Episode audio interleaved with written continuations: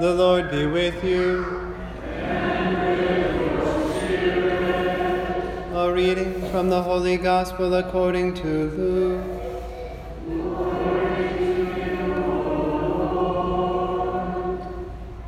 Jesus came down with the twelve and stood on a stretch of level ground with a great crowd of his disciples and a large number of the people from all Judea and Jerusalem and the coastal region of Tyre and Sidon. He, and raising his eyes toward his disciples, he said, Blessed are you who are poor, for the kingdom of God is yours. Blessed are you who are now hungry, for you will be satisfied. Blessed are you who are now weeping, for you will laugh.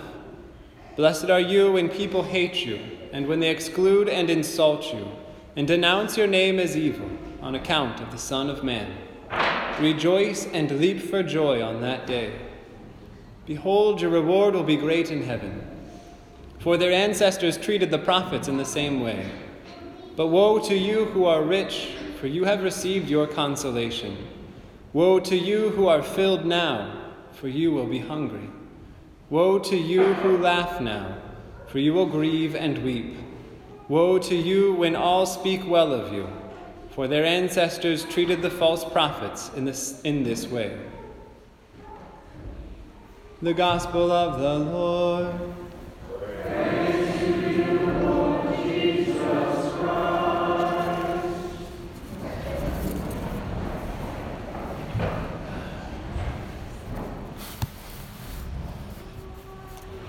This past week, the men who were on the top of their game celebrated Valentine's Day. Those who were not rejoiced by themselves on the couch, probably. But the reality is, and the reason why I bring up Valentine's Day and that day where, of course, love is spoken about, is it's kind of this character of this love-sick Romeo who's singing a love song to his one to his Juliet. And as he sings this song, he's trying to express all of his feelings indeed to try to touch the hearts of the woman he longs for, to try to please her. This whole idea happens throughout all of different kinds of cultures and especially throughout music of one heart trying to express itself to another to touch the other heart. Beautiful gift we've been given in our, in our experience, especially with our God, is He gave us the song He wants us to sing. He gave us the entirety of the song for to touch his heart. And it's called the Psalter, the book of Psalms. St. Augustine, I believe it was, who said that the book of Psalms is the great book of the romance between the individual soul and the heart of Christ. It is the expression of every single human emotion, from hatred and anger and complaining to absolute love and desire to sacrifice. Everything is summarized in the book of Psalms. For this reason, the Jews memorized and said the book of Psalms throughout the day and week. Our Lord Jesus Christ constantly quoted the book of Psalms, especially on the day of his passion and death. And the book of Psalms were memorized by the early monks and are still prayed by the church through the divine office. Everything, all 150 Psalms, that book of the Psalter, is the great love song that God asks each of us to sing.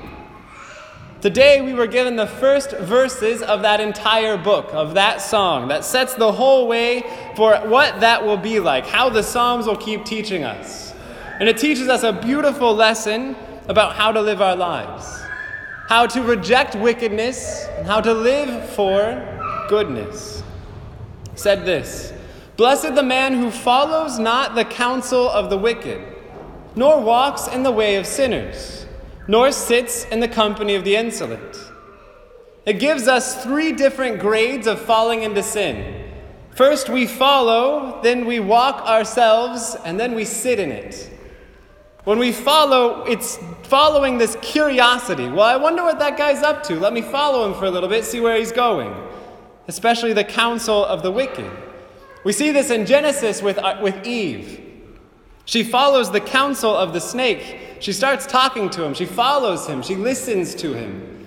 Well, the Lord didn't. He, what did he say you can't do? Well, he said, I can't eat from that tree. She started following. Then she started walking with Satan towards the tree. Walking is when we have intentionality. We're actually choosing to go with that in the way of sinners. And then finally, she sat next to that tree and ate the apple. We sometimes throw in our lot with the sin, so to speak. We rest in that sinfulness.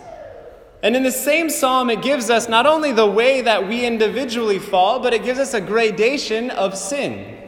First, we start off with the wicked or the ungodly. We reject the counsel of Christ and God, and we walk the way of the ungodly. Then we become a sinner. After following bad counsel, we do bad actions. And then, if we keep doing those bad actions in our sinful ways, we find ourselves with a place of the insolent or the scornful. We simply reject all the love that God has for us.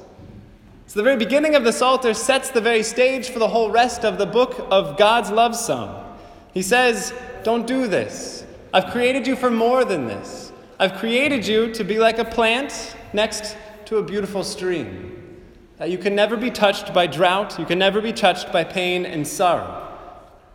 And how do we find that?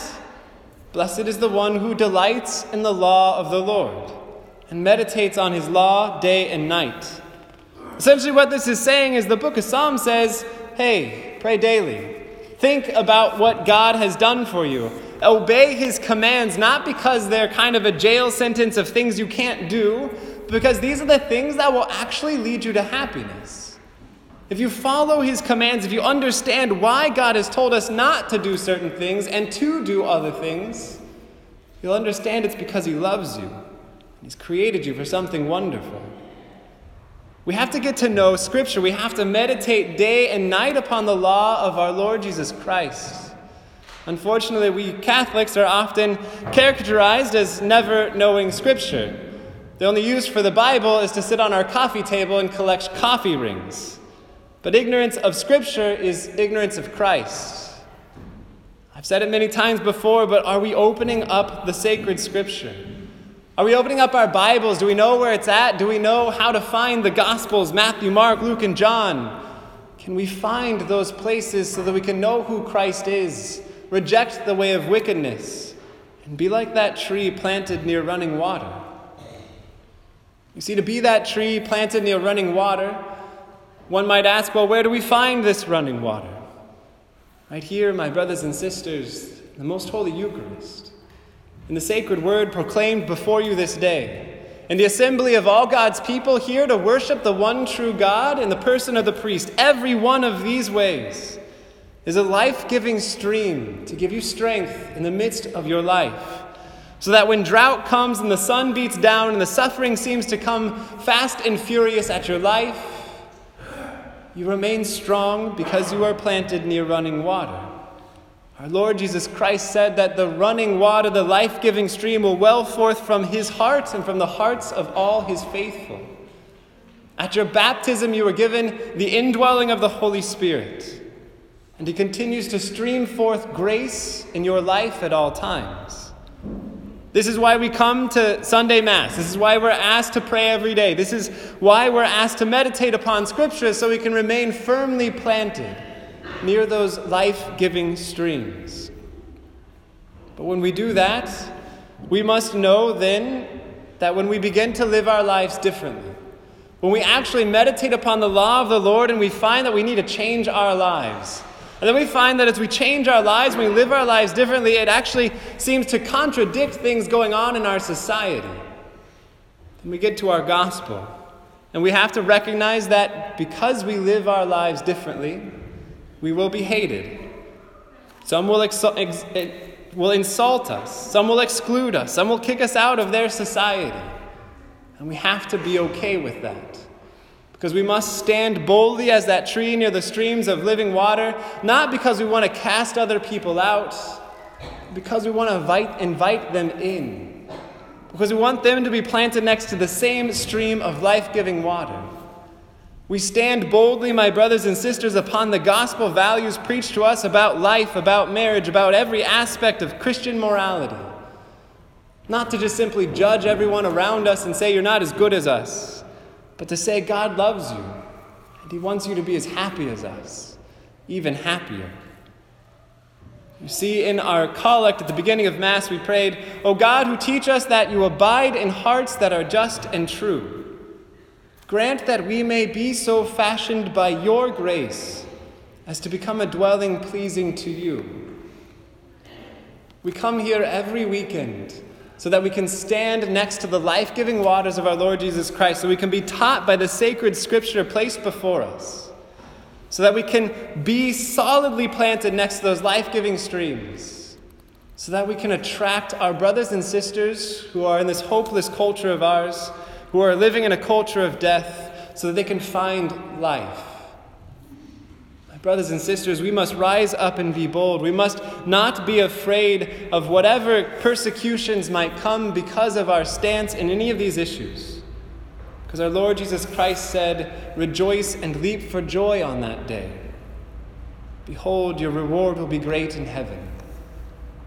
My brothers and sisters, as we continue this battle for life in our country, as we continue this battle for true Christian morality, let us stand strong, not on our own morals, but upon the life giving stream of our Lord Jesus Christ.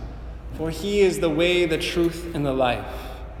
May we rejoice in those moments when they exclude and insult us, because you, my brothers and sisters, were created for holiness.